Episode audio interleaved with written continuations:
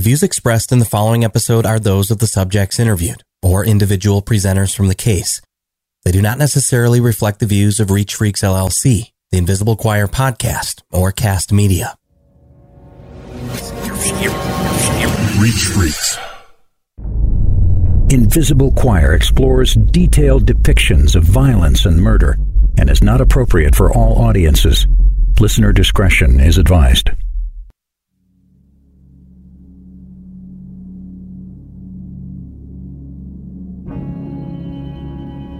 Have you ever had a moment in time where you were in possession of some type of major information that gave you a feeling or sense of power?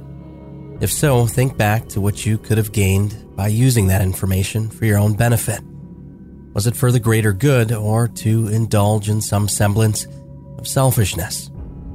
Many people are placed in this position almost daily, each with a variation of their own story and their own piece to gain from whatever information they hold.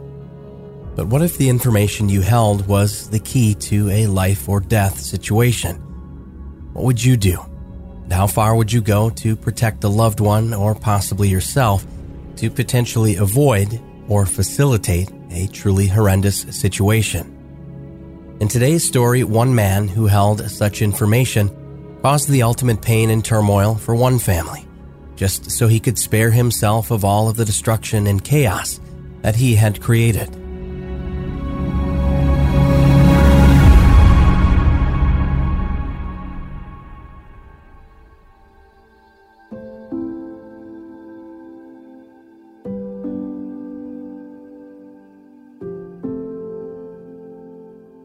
Morning of April 27, 2016, 31 year old Steven Williams of Raleigh, North Carolina, was visiting with his young daughter in Hobe Sound, Florida, where his ex wife, 33 year old Tricia Todd, resided.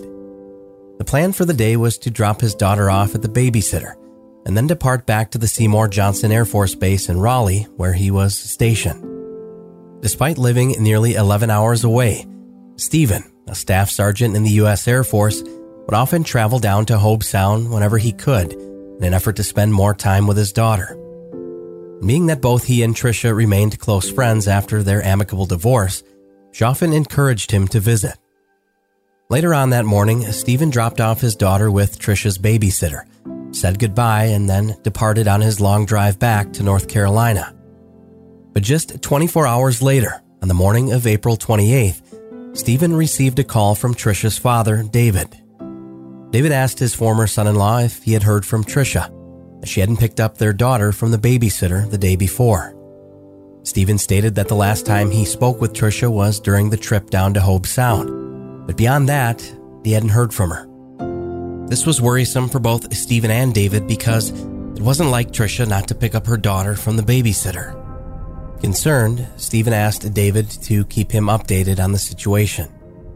After speaking with Steven, David and some of Tricia's family members then drove to her home and located her white Dodge Neon parked across the street in a neighbor's driveway.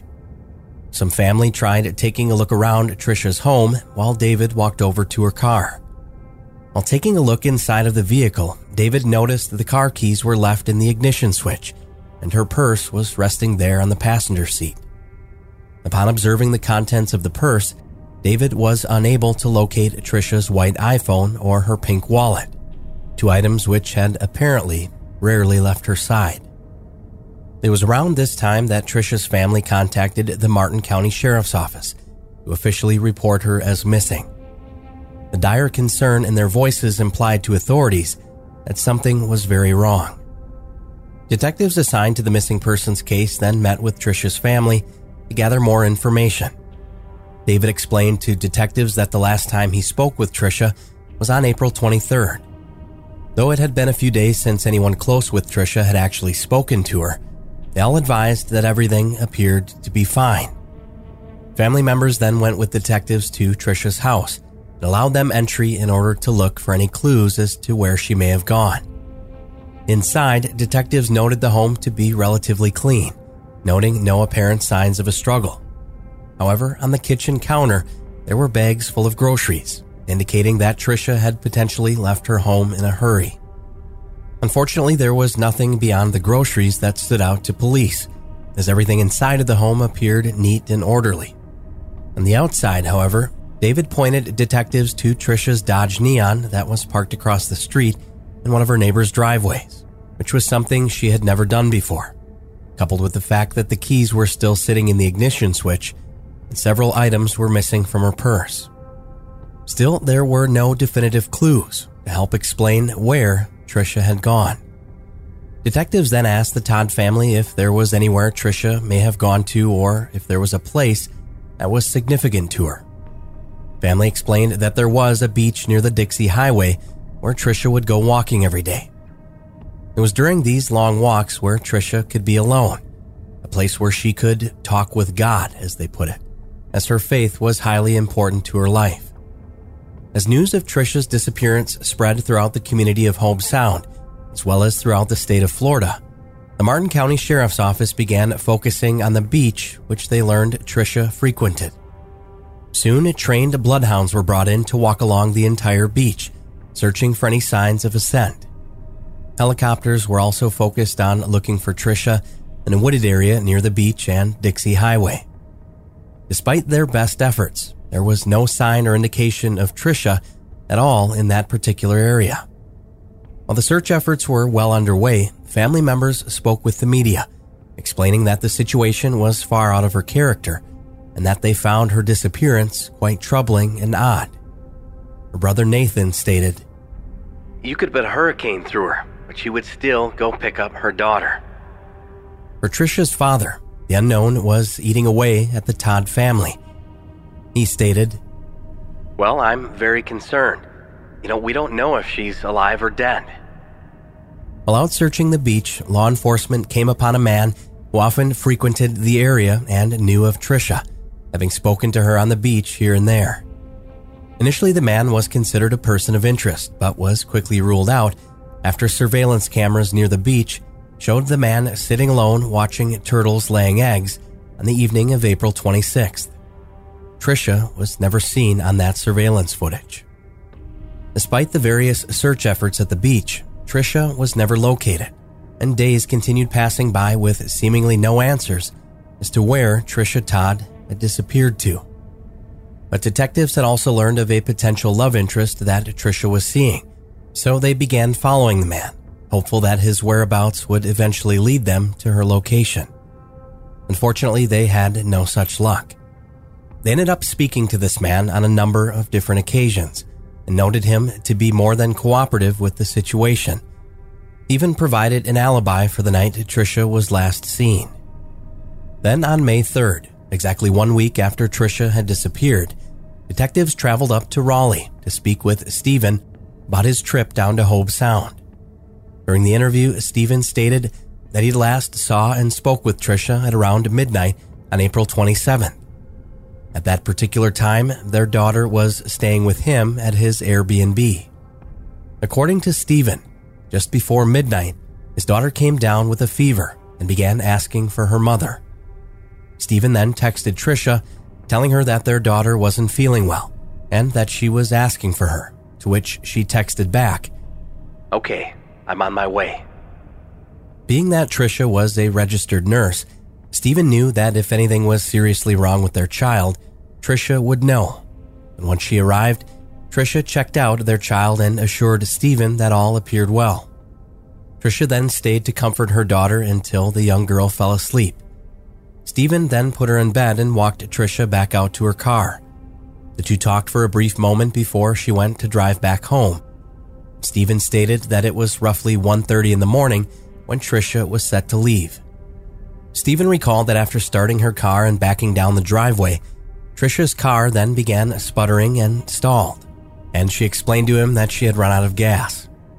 Once Steven was able to help put Tricia's car back to the side of the road in front of his Airbnb, he saw a neighbor who was outside by his garage. Steven walked over and asked the man if he had a gas can that he could borrow to go get some gasoline, to which the neighbor provided him. Steven then told Tricia that he would be back and departed for the gas station. And at around 2 a.m., he returned and put gasoline into Tricia's vehicle. They then exchanged a few words about dropping their daughter off the next morning with the babysitter, and then Steven watched as Tricia departed down the road. Steven explained that it was the last contact he had with Tricia. Back in Hobe Sound, search efforts were quickly becoming exhausted, and on May 10th, just after two weeks after Tricia first went missing, the Martin County Sheriff's Office announced they would be scaling back and suspending the ground search for Tricia.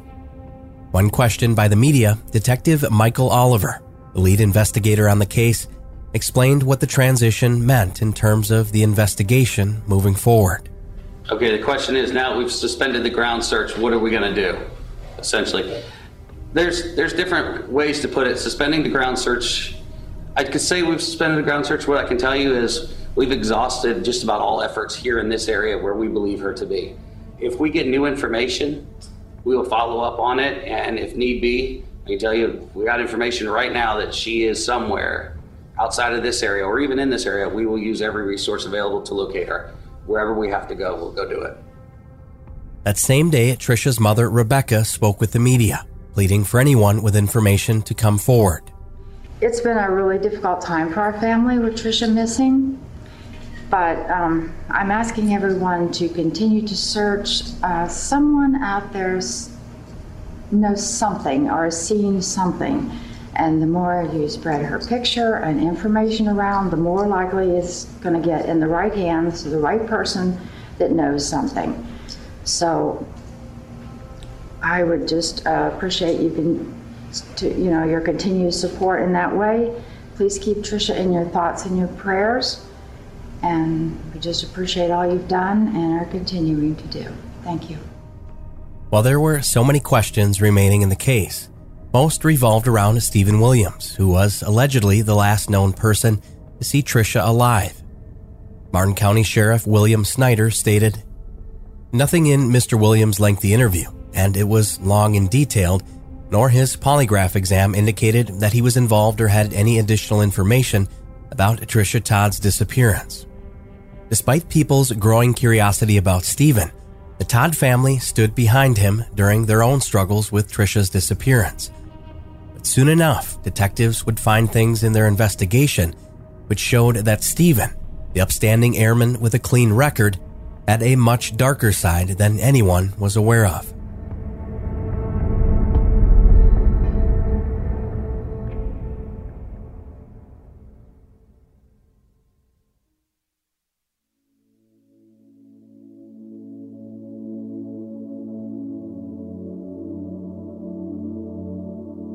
Though the ground searches for 33 year old Tricia Todd were suspended, detectives were hard at work investigating what happened to her after leaving her ex husband's Airbnb during the early morning hours of April 27th. Eventually, they were tipped off that Tricia often posted to her online blog entitled Beauty for Ashes, a place where Tricia, aka Aurora Dreams 23, could post her innermost thoughts to the world and those who knew of her blog. Was also a place where Tricia was able to talk freely about the ups and downs of marriage, with her most recent posts appearing near the top of the page. October 2nd, 2010. Tired. Physically, mentally, and emotionally exhausted from my clinical week at the hospital. I used to wonder how I could do three care plans. Two of my patients got discharged, so I had five to do. Worn out still. Thankful that Sunday is a day of rest. Steven has planned us a grand vacation when he comes home for Christmas. He totally gave me something to live for on this day of absolute exhaustion. September 24th, 2010. Cute on Facebook. My hubby was being cute tonight. I wanted to save it. He changed his profile pic too. Apparently, to show some girls who have been all over his page what the deal is. On this particular post, Steven commented, See, true love does conquer all. Within the postings of Tricia's blog, she often attached photos of what she and Steven were out doing. In one photo, the couple are seen happily gardening outside of their home. In the next, they were enjoying a date night together, smiling at the camera while sharing an ice cream cone. But as detectives dug deeper into the online journal, one post stood out to them that made them dig even deeper. November 3rd, 2009. Steven, important. Don't miss. I had a beautiful affair with my husband last night. We cooked the most delicious dinner. I made him my sacred banana bread. Then he played the piano for me. He played my favorite love songs and we sang together. I got angry and stormed out. That is when the true feelings came out, the feelings I had been afraid to voice. In case you are out of the loop, Steven and I have been separated for maybe two years. We tried to reconcile once. About two and a half months ago, I got a heavy burden to pray for Steven. I did not want to pray for him because I did not want to get back with him. I could not escape the burden. I met Steven a couple Saturdays ago. I could tell that the man he once was, he no longer is. I do not have to speak in defense of my husband. I choose to trust God. In a post from August of 2009, detectives began to learn some of the disturbing behaviors that Steven hid behind closed doors. Please be warned the following post depicts violence and cruelty towards animals. August 2009. It takes a truly evil person to kill such a sweet kitten. That's when I finally saw him for what he was and left him. I have forgiven my soon to be ex husband for many things, but have been holding out on these things.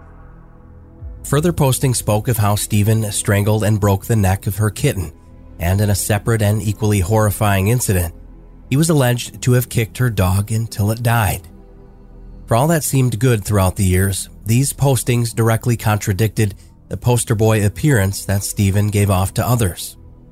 Detectives traveled to the Airbnb that Steven stayed in for the duration of his trip in late April, and they ended up speaking with the neighbor who was alleged to have let Steven borrow a gas can to get fuel for Tricia's car. The neighbor told detectives that he was asked by Steven for a gas can at around 1:40 a.m., but explained that he never provided him with one. He advised detectives that while he was in his garage, he watched as Steven moved a white Dodge Neon from the driveway out to the street before proceeding to drive the car away. Roughly 15 or so minutes later, the neighbor then saw Steven return with the car. A short while after that, the man watched as Steven drove away once again in the Dodge Neon, but never saw it return. The neighbor stated that he then went back into his home for the night at around 2:15 in the morning. Some of what that neighbor told detectives was much different than what Steven had told them during their initial conversation with him. They then decided to pull surveillance footage from the route to and from Tricia's home during the early morning hours of April 27th. While reviewing the footage they were able to obtain, detectives saw a man that matched Steven's description driving a white Dodge Neon out of the Poinciana Gardens neighborhood, where he was staying at 1:10 a.m., then returning a short time later at 1:29. They observed that during the drive, a U-turn was made by the driver just north of Tricia's home. Then at 2:04 a.m., the vehicle was once again seen leaving the Poinciana Gardens neighborhood and driving near Tricia's house just seven minutes later at 211. For over two hours, there were no sightings of the car or driver until 4:11 a.m. when a neighbor's surveillance camera captured Tricia's car being parked in the driveway across the street from her house. A male matching Steven's description, wearing a dark shirt, light-colored pants, dark footwear, and wearing a large backpack was captured on the footage. The clothing described matched that of typical military fatigues. Further evaluation of the footage showed the man walking back to the Poinciana Gardens neighborhood after leaving Tricia's vehicle behind. Based on the video evidence retrieved, detectives wanted to go back yet again and speak with Steven about the story he had previously provided. And on May 23rd, just after a month after Tricia first disappeared, detectives traveled up to Raleigh to conduct an interview with Steven Williams. After being read his Miranda rights, detectives wanted Steven to walk them through the last time he saw Tricia in the early morning hours of April 27th. According to Steven, just before midnight, he texted Tricia stating that their daughter was being fussy and was asking for her. Shortly after midnight, Tricia arrived and checked on their daughter, finding that while she did have a fever, it wasn't of concern. At that point, Steven recalled that they sat and watched television together with their daughter until she fell asleep. Once their daughter was put back in bed, Steven then claims he walked Tricia out to her car but found that it was out of gasoline. Steven stated that when he walked through the Airbnb looking for a gas can, he was unable to find one, so he spoke with a neighbor who was outside and asked for a gas can. but that the neighbor didn't have one. Ultimately, he was left driving his own car to a nearby Shell gas station where he purchased a gas can and fuel with the $20 bill that Tricia had given to him. Steven then explained that once he arrived back at his rental home, he put the gas in Tricia's car and she drove away, that it was the last time he had seen her. But detectives wanted to show Steven the surveillance footage they pulled from that evening. They explained that they had video to show that Steven drove away with Tricia's car and then made a U turn by her house just after 2 o'clock in the morning. Steven didn't seem to have an answer about the video, stating that once he got to Tricia gas for her car, she drove away and he went inside and went to bed. But detectives showed footage of a man matching Steven's general description, then walking down the highway back to the neighborhood where he was renting a home after abandoning Tricia's car across the street from her house. Steven denied that it was him in the video, claiming instead that he was fast asleep by 4 a.m. when the surveillance footage captured the dark figure walking by. Detectives opined early on to Steven their belief that the man captured on the video in multiple instances was in fact him, and after some time, Steven began to tell a much different story.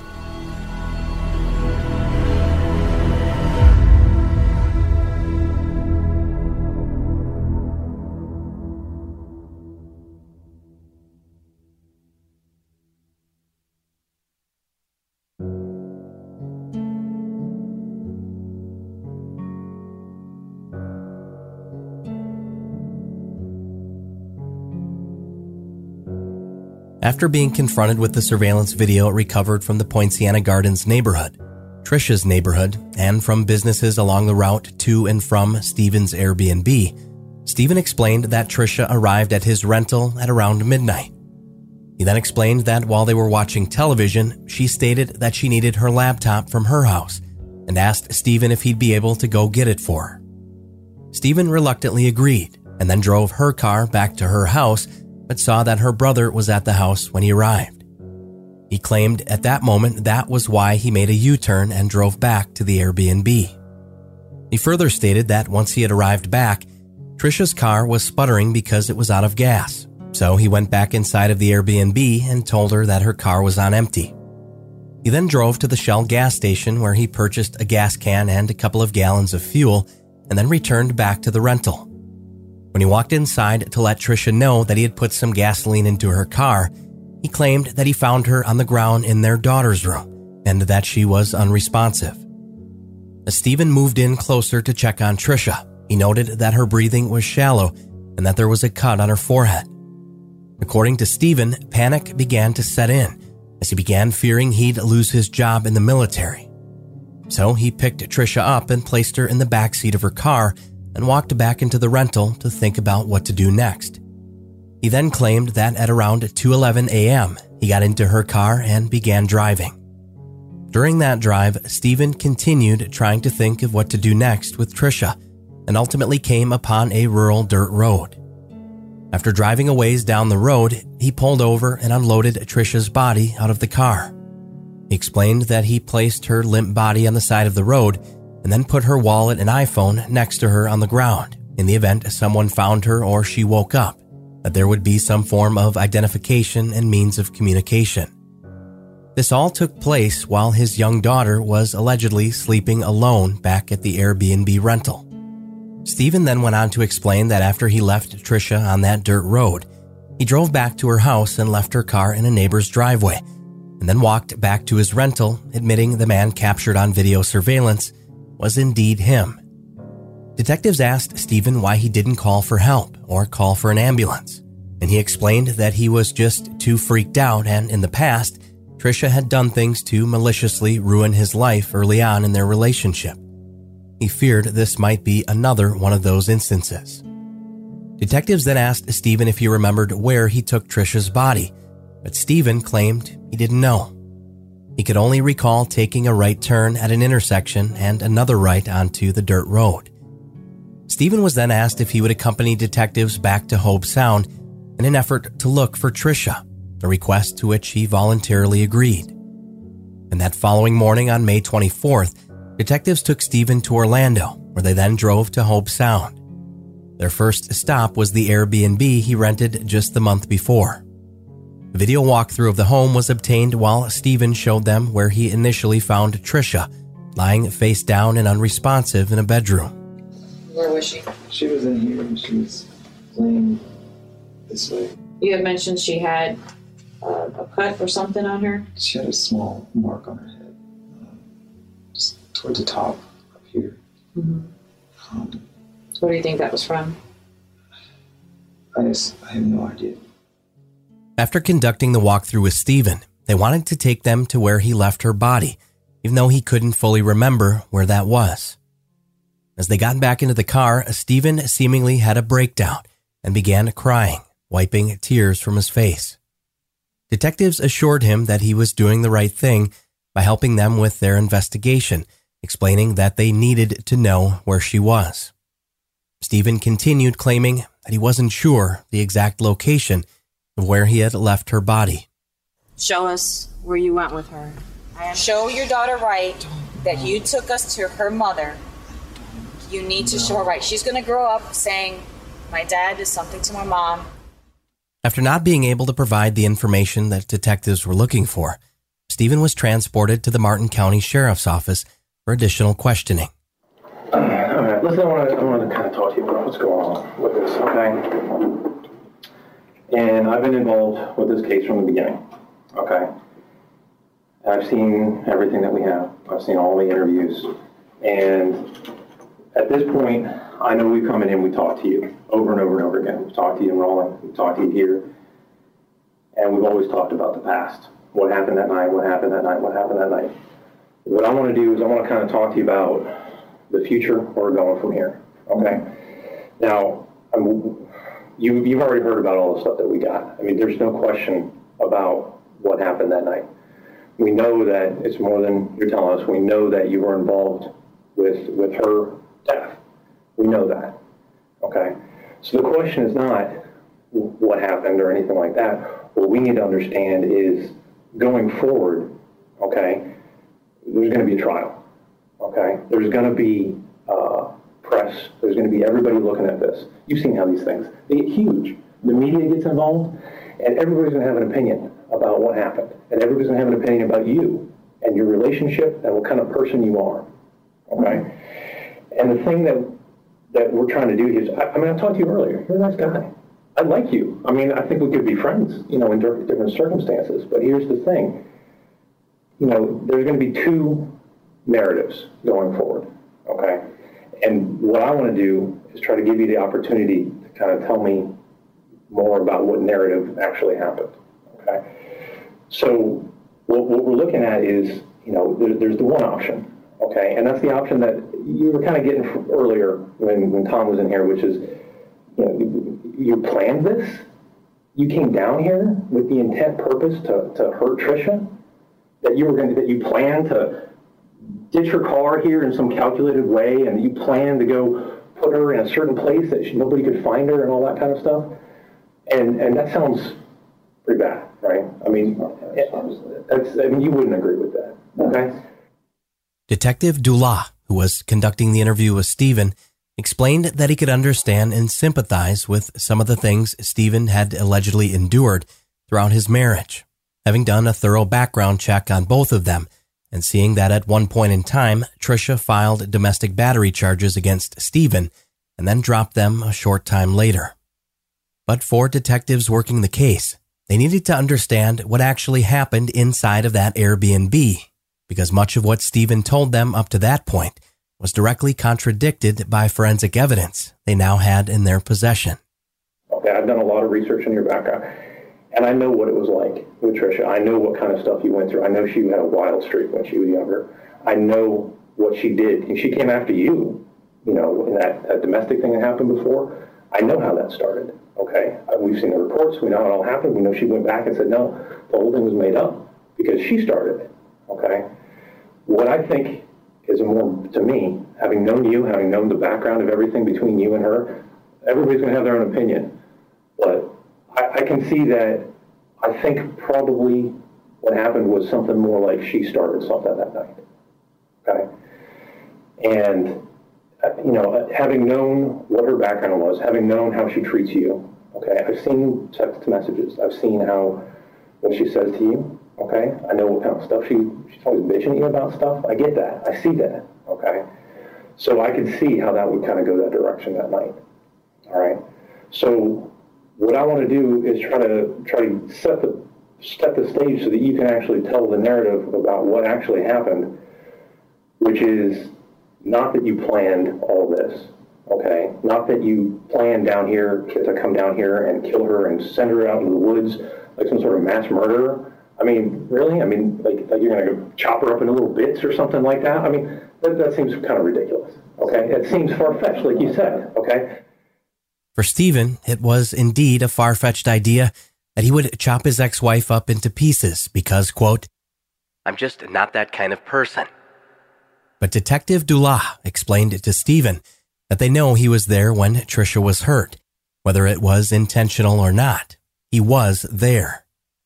The veteran detective wanted to level with Steven, explaining that in some way he could understand the panic that likely set in after Tricia had been hurt. But sometimes shit just happens. And now here it is. So now you've got to make a choice. Okay? Do you call the cops and roll the dice that we're going to believe your story, or do you try to do the you, you go into a little bit of panic mode. And trust me, if I was in the scene, I don't know what I would have done. Okay, I couldn't even imagine being in that position, but I can understand going into that, that panic mode of holy shit, what do I need to do now?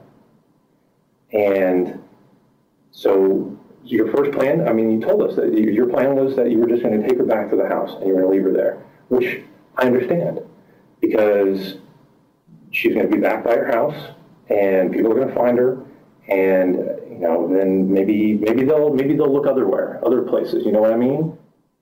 Steven continued sticking to his news story that he came back to the Airbnb and simply found Tricia unresponsive. But Detective Dula explained to Steven that based on what evidence they had and what they now knew, his claims, in fact, could not be factually accurate. Every time you tell us some version of what happened, it gets closer to the truth. And I appreciate that because so you. Then I say, oh yeah, she attacked me. And you come back in here like, okay, so you attacked her. Like, no, that's not what I said. So then you're just going to have me going down this rabbit hole of different stories now. I, I don't want that either. Like I I, like I told you, okay, I can, I can prove I can prove one thing. Okay, I can prove that you were at the house with Tricia when she was injured. I can prove that. So the question lies with you as to you're the only one who was there with her. Like I said, you're the only person who can tell us what happened. So this is your opportunity to tell us what happened in the house before you left. Because that's when I know she was injured. I can prove that. What I need to know is what happened in the house. Because I know what you're telling me is a lie, and I can prove that. But if you stick with that story and I can prove that it's a lie, everyone's going to assume the worst.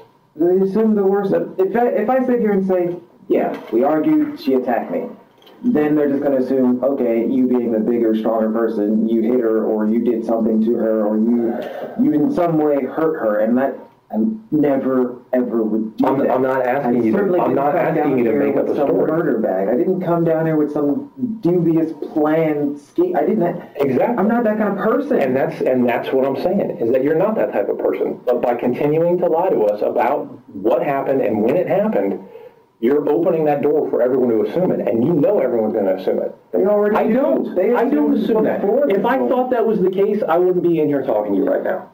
Because if I thought you had this murder bag and you came down here with the express intent to kill Tricia, I'd be like, you know what? Never. There's no sense in talking to this guy. He's a psychopath, No. and he's and he's not even he's not worth anybody's time. That's why we're divorced. But I'm not going to murder the woman. But I'm not going to. That's that's why I want to come in here and talk to you and try to give you the opportunity to set the record straight and tell us the truth about what happened with Tricia. Because I know what you're telling us right now is a lie. And I don't want you to be stuck in this lie. Because once I write it in my report, it's done. This is what Steven told us, and that's it. Eventually, Steven broke down and began retelling his side of the story, this time more so lining up with what detectives already knew to be true. I don't even know where. It just. Just, don't know. It just, happened. Talk, just talk to me about from midnight. You texted her Faith, Faith was upset. I would have never texted her otherwise. It was Right. already late and she'd already left. I would have never texted her. And you're a good dad, so you wanted her, you wanted to give Faith what she wanted. That's it. That's all I was trying to do was just be a good dad. Just, okay, you want your mom? Fine. Like, I'm not going to deny you that, you know? Mm-hmm. So, So I, te- yeah, Faith wants you, you know, just come by. That's fine. And then, no, I never liked her around. I never liked being in a one-on-one situation with her because I could never predict her.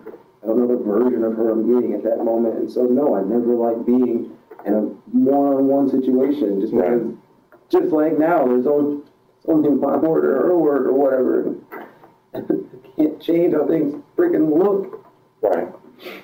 So yeah, she came over and she was with Faith, and then she just started talking about nonsense and bringing up child support and just more stupid stuff. And I just, for the most part, tried to ignore. And then, yeah, there was a mix-up at the check, but that's not my fault because you told me this was your address. So yeah, that's where I mailed it to. And then she's telling me that's not the mailing address. It's just what am I? I'm like, that's not my fault. If you told me you moved, I did the responsible thing, and I made sure the check was going to go wherever you moved to. If you're not at your mom's house.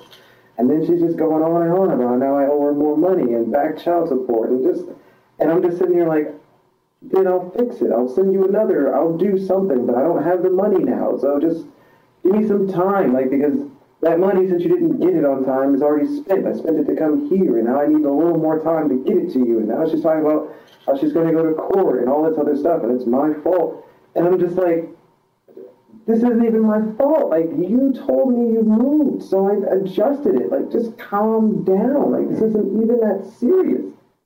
Steven explained that the conversation about the missing child support check continued on and on, and though he tried to rationalize things with Tricia, she became more irate, threatening to go to the courts, which would ultimately cause issues with his career.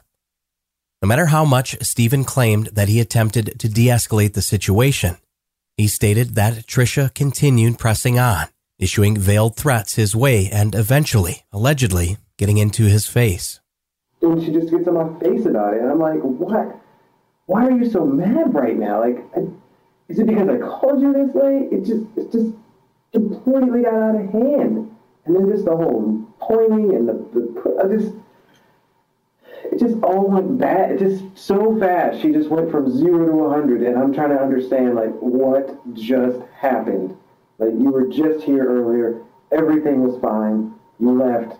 I only called you because Faith wanted you, and now we're arguing about something that I'm sitting here thinking this is unbelievably trivial, and this can be fixed. I can fix this by the first. Just give me time. I'll make sure you get the money, or I'll make it in two separate payments, or whatever you need me to do. And it's just not, it's just not good. It's not going to work. None of this works. So then, you know, we, leave Faith on the couch, and she eventually falls asleep anyway. But she's still like arguing with me over in the the, the foyer area, and I'm just like, just, please just leave then. Just go. No, I'm not leaving until we fix this. Like, just, just get out. Like, I don't, I don't know what you want from me, Tricia. I don't have any money for you. I don't have any cash for you. I can't give you anything right now. I spent the little money I had, which is why I drove here just to see Faith. That's why I didn't fly. I didn't get a rental car like I normally do. I'm not in a hotel. Well, I don't want to do the hotel thing, but I don't have money. Like, mm-hmm. just I paid so much money to the debt I don't have any more money. Okay, I just don't. I am like pretty much strapped when it comes to cash. Living paycheck to paycheck, and even then, I'm not making it right now. And it just, it's just, it doesn't matter. You owe me money. You need to pay your debts. This is always your fault. You're always spending more money, and it's just on and on and on to the point where now I'm just trying to like walk away. Now I can't walk away because you're circling me and like, you're jumping in front of my face, and you just, it, just got so aggressive, and I'm just trying to back away and de-escalate, and I can't even leave the house now. You know, I don't want to push you. I don't want to touch you. I don't want to anything with you because all I'm having, I'm just thinking about flashbacks of before when you just blew all this this shit up for no reason, and then now I'm getting arrested, but only after the fact did you go and you know say that it wasn't my fault. No, no one else knows that now, but only after the fact that I got arrested. All I'm thinking, just and just flashbacks. I moved, I go to push her away, and then she gets really pissed about that, and then she gets even more aggressive and in my face and pushing me back, and I'm like, would you please just stop? Like, I don't want, I don't want this. I don't know what's going on. I don't know why you're so mad. I don't know if you, if you took a freaking crazy pill on the way over here, and that really pissed her off. And uh, it just, it just escalated. And then I just moved her away, and then she slipped. And that's when she freaking fell. And I'm like, oh shit. I asked her if she was okay. It was like a weird sound. She didn't say anything though. And then I freaking panicked. And then I, I just freaking panicked. Steven then went on to explain that after Tricia fell, he had no idea what she had hit her head on, but that he heard labored and raspy breathing coming from her immediately after. When he tried to rouse her awake, Steven stated that he then realized she was badly injured and began to panic. This set forth a chain of events in which Steven felt that he needed to hide Tricia by taking her out of the rental home. Now that detectives had the details of what allegedly had transpired during those early morning hours on April 27th, they still needed to know where Steven took Tricia. You know the next question I'm going to ask you. Okay? And I know you don't want to, but we need to know where Tricia is. I don't know. And I, I, really don't have a freaking clue where that was. I just, I just, I just and I just drove. And I know, and I know. I went through a million and one scenarios in my head of what to do, and none of them were good. All of them just ended bad. You know, Okay, I, I didn't pay attention to anything. I just drove, and as I drove, I just, I didn't, I didn't read any signs. I didn't, I just drove, and I just tried to think of how to fix it. I couldn't fix it. It was just bad all around, and I'm just like, no matter what, I'm screwed. Like I am screwed no matter what. I can't go back. I can't, I can't go to the hospital now. If I do, how does that look? I don't even know what to do at this point. I'm just freaking out because I just didn't want any of this. I didn't want anything to do with any of that. I'm being a dad. I get it. I understand.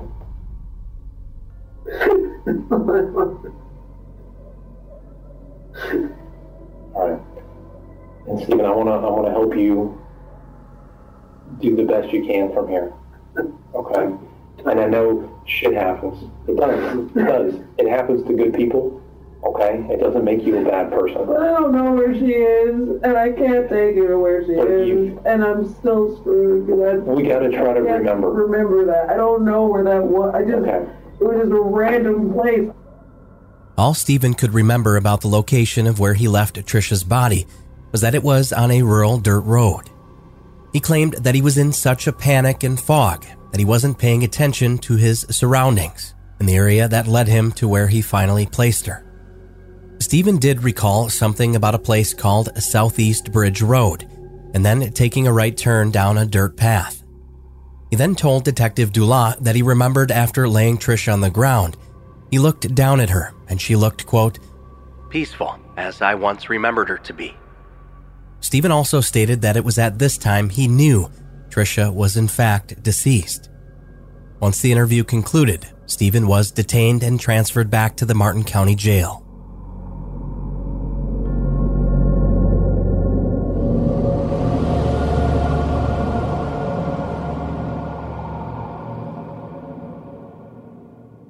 Following day, on May 25th, Martin County Sheriff William Snyder announced that Steven Williams had been arrested and was subsequently charged with Tricia Todd's murder.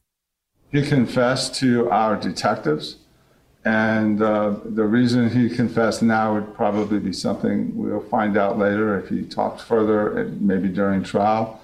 We know from past uh, cases that people's conscience weighs on them. Uh, oftentimes, people really want to get something off their chest.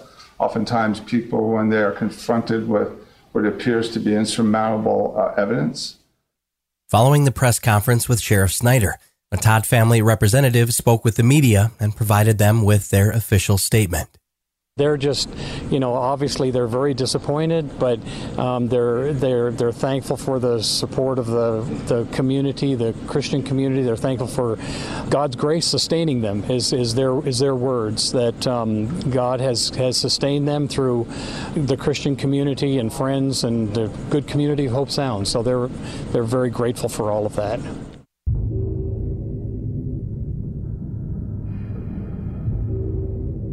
On May 26th, just one day after Steven was arrested and formally charged in the murder of his ex wife, Tricia Todd, the Martin County Sheriff's Office had a special announcement. In a new written statement, the sheriff's office explained, quote, Today, Steven Williams, former husband of Tricia Todd, pleaded no contest to second degree murder. He will receive 35 years in prison. As part of the plea deal, he agreed to lead Martin County Sheriff's Office and members of the state's attorney's office to the site of Tricia's body, located deep inside the Hungryland State Preserve off Pratt Whitney Road. At this hour, Sheriff William Snyder, MCSO detectives, forensic teams, members of the state attorney's office, and MCFR are on the scene to begin excavating a specific site. We will be working through the night and will update everyone as we can. Out at the Hungry Land State Preserve, Steven, clad in his reddish orange jail jumpsuit and shackled at the ankles and wrists, carried around small red flags as he walked with detectives, all of which was captured on video. In the footage, Steven was seen walking for quite some time until he came upon what appeared to be a path created by a vehicle, at which point he bent over and placed a flag into the semi recently disturbed ground. Steven was led away from the scene as crime scene technicians and investigators began working to excavate. As the daylight grew into darkness, many were hard at work digging in the area that Steven had marked. Eventually, they hit something a blue 2 foot by 3 foot plastic tote container. After lifting the box out of the ground, the contents found inside were highly disturbing. A pelvis and portions of two upper thighs were inside. Though law enforcement now had some semblance of what was left of Tricia Todd, Martin County Sheriff William Snyder spoke with the media regarding their gruesome discovery. He also stated that he was hoping to have Steven's plea deal canceled based on the fact that Tricia's remains were dismembered, a detail which he believed could negate the original plea agreement. Because of the gory details which weren't released publicly, many questioned how Steven was able to get a plea deal in the first place. Sheriff Snyder stated Negotiating a plea deal with somebody charged with second degree murder is not unheard of, but in this particular case, it was essential if we wanted to get that body back. I'm satisfied that we have recovered the remains of Tricia Todd. I'm satisfied that the family can move on to begin a healing process. I'm satisfied with that. This is not a perfect world. This is not a perfect system. I don't always get everything I want. Though detectives believed they initially had the answers as to what led to Tricia's tragic death, they would learn that Steven was that man. You know, the man who claimed it was far fetched from the beginning that he would, quote, chop my ex wife into pieces, just as he had told Detective Dula days before.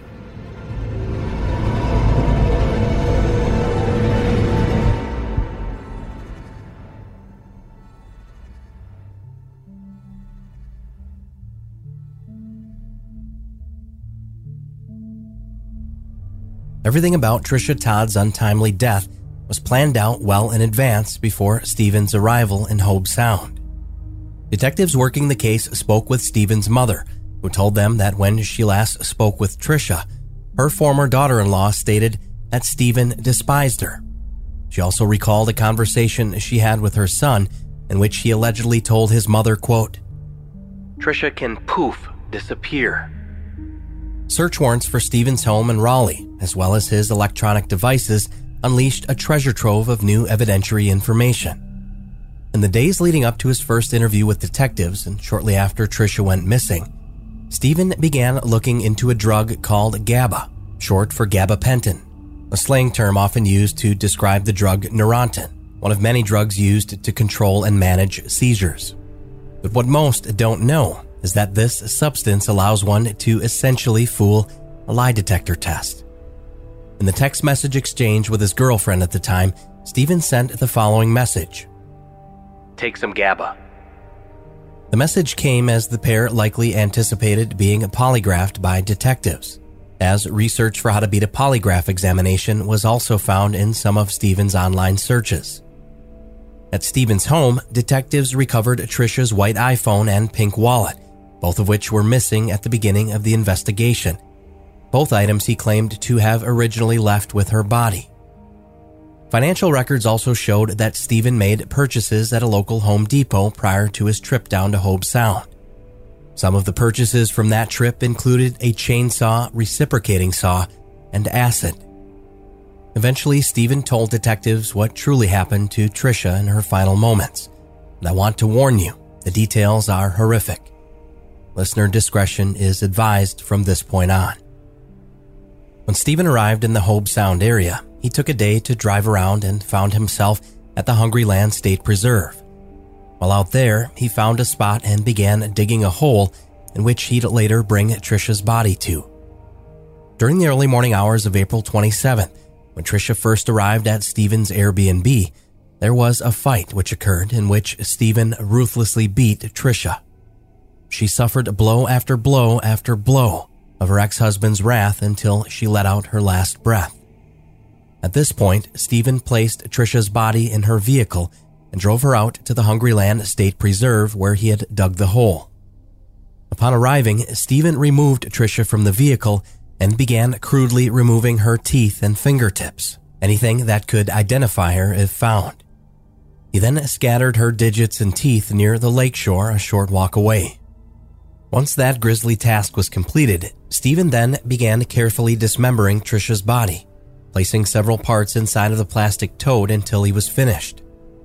Once he was done, he poured the acid inside of the bag where the body parts were now stored.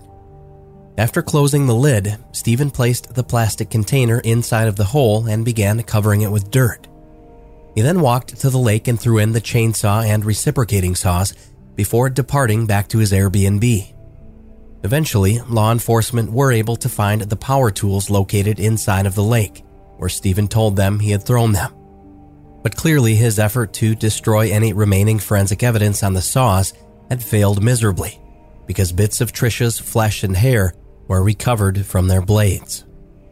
After the power tools had been located, CSI then began scouring the lakeshore where Steven claimed to have placed Tricia's teeth and fingertips.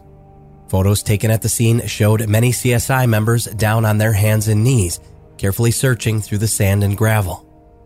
Eventually, those remains too were found. Back at the Hungry Land State Preserve, Tricia's younger brother Nathan spoke with the media. As a reporter, this has been a very difficult story for me to follow. As her brother, I can only begin to imagine how difficult this has been for you and for your family. How is your family doing?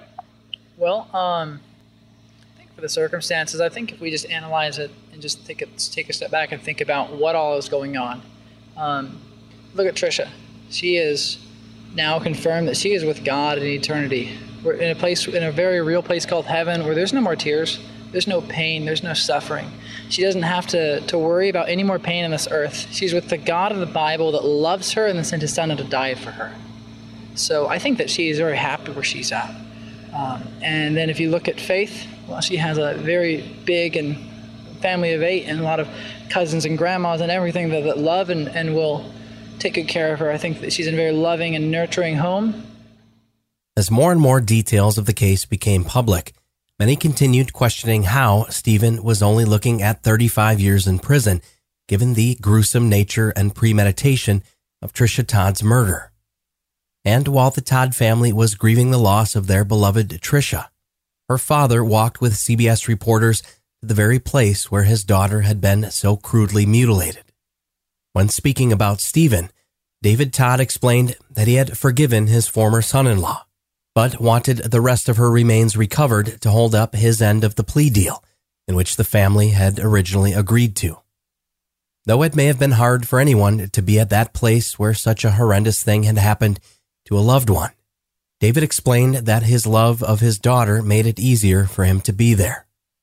While speaking of Tricia, David stated, My eyes would light up when I saw Tricia. She was so precious to me. Reporters asked David to elaborate further on Steven upholding his end of the plea agreement, to which David responded, God allowed him to have this beautiful wife, and he became ungrateful that she wasn't enough for him to where he hacked her with a chainsaw. Somewhere he made a mess with that chainsaw. We made a deal with him 35 years, and you give us the body. He is hiding some of her body. He may have taken it, who knows. They are going to ask for the rest of our promise. His promise was to show us our daughter. On September 29, 2016, Steven appeared in court to be sentenced in accordance with the plea agreement he accepted, in which he would plead no contest to second degree murder. Unfortunately, Steven was sentenced to 35 years in prison. At the time of the sentencing, the judge presiding over the case explained that he understood that the sentence received was, quote, clearly less than full justice. But opined had it not been for the plea, the Todd family may have never been able to recover Tricia's remains. After Steven's sentencing had concluded, questions remained about how the state could justify accepting this plea agreement with a now convicted ex airman if all of Tricia's remains were never even fully recovered. Sheriff Snyder stated The labs reconstructed it using the same amount of acid and reported to us we had, in fact, undoubtedly recovered all of the remains. In the years following Tricia's murder, through grief and a lack of understanding as to why Steven killed her in the first place, the Todd family has been able to forgive their former son in law, despite the horrendous events he put Tricia through. One year after Tricia's disappearance and subsequent death, her brother Kendall posted a YouTube video where he talked about his sister's murder and how he leaned heavily on faith in the Bible to begin the long road to healing. Hey guys, I want to talk to you today about something um, really, really impacted my life a lot. I made fishing videos and videos on how to get silver and or whatever, and um, this is something that uh, that happened to me, which was unexpected for me, and my sister got murdered. Her ex-husband murdered her. He took a chainsaw. He cut her up and he put her in acid. And this happened close to a year ago.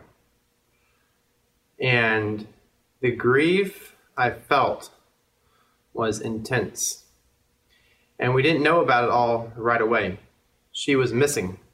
She just was missing.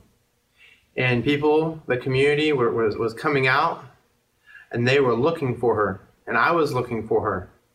And we were looking and trying to find her. And we we, we did not know where she was. And some people may have gone through a type of experience where they lost a loved one. And there's seven boys in my family, and there's one girl, and she was the one girl. Her name was Tricia Todd. Last name was Williams. And you can Google the story if you want. Tricia Todd Williams, type in nurse or something. Or Tricia Todd, Hobe Sound, Tricia Todd Williams, Hobe Sound, Tricia Todd nurse, something like that. In the Google one, you can look. and the grief we felt was intense. And I just want you to know if you're ever going through a hard time like what we did, there is a way to get peace and forgiveness. And I turned to God and I started listening to the Bible. One day it may have been around seven or eight hours, and I was I was turning to God and the Bible. Um, I was learning, and it's and and um, and I would pray to God for what I need, and I would thank Him for what He's done and God gave me peace and God gave me forgiveness. And it was excruciating pain that we dealt with. And my brother in law, who, who did it, Steven Williams, he's in prison right now in Florida. And he was in the Air Force actually. but um, I just want to say if you're going through something, you can turn to God and you can say, God, help. God, I need comfort. God, I need help. God, I need forgiveness. You know, sometimes people think, well, I'm not going to forgive them. They don't deserve to be forgiven. What he did was wrong, and they think that they can somehow hurt the other person by not forgiving. But guys, I want to tell you something. If you don't forgive someone, what happens is it's drinking. It's like drinking poison, expecting the other person to die. Because if you don't forgive someone, God won't forgive you, and it'll actually hurt you if you don't forgive. And God has given me forgiveness. I talked to my brother-in-law on the phone, and I was actually able to say to say this to him. I was able to say, "I love you." While telling Tricia's story to the world, the Todd family hopes that those going through a domestic situation are able to seek help and to find a way out. If you or anyone you know are suffering from domestic violence, please do not be afraid to talk to a loved one or a trusted friend or coworker. And above all else, remember that you are loved and cared for. The number for the National Domestic Violence Hotline is 1 800 799 SAFE. That's 1 800 799 7233.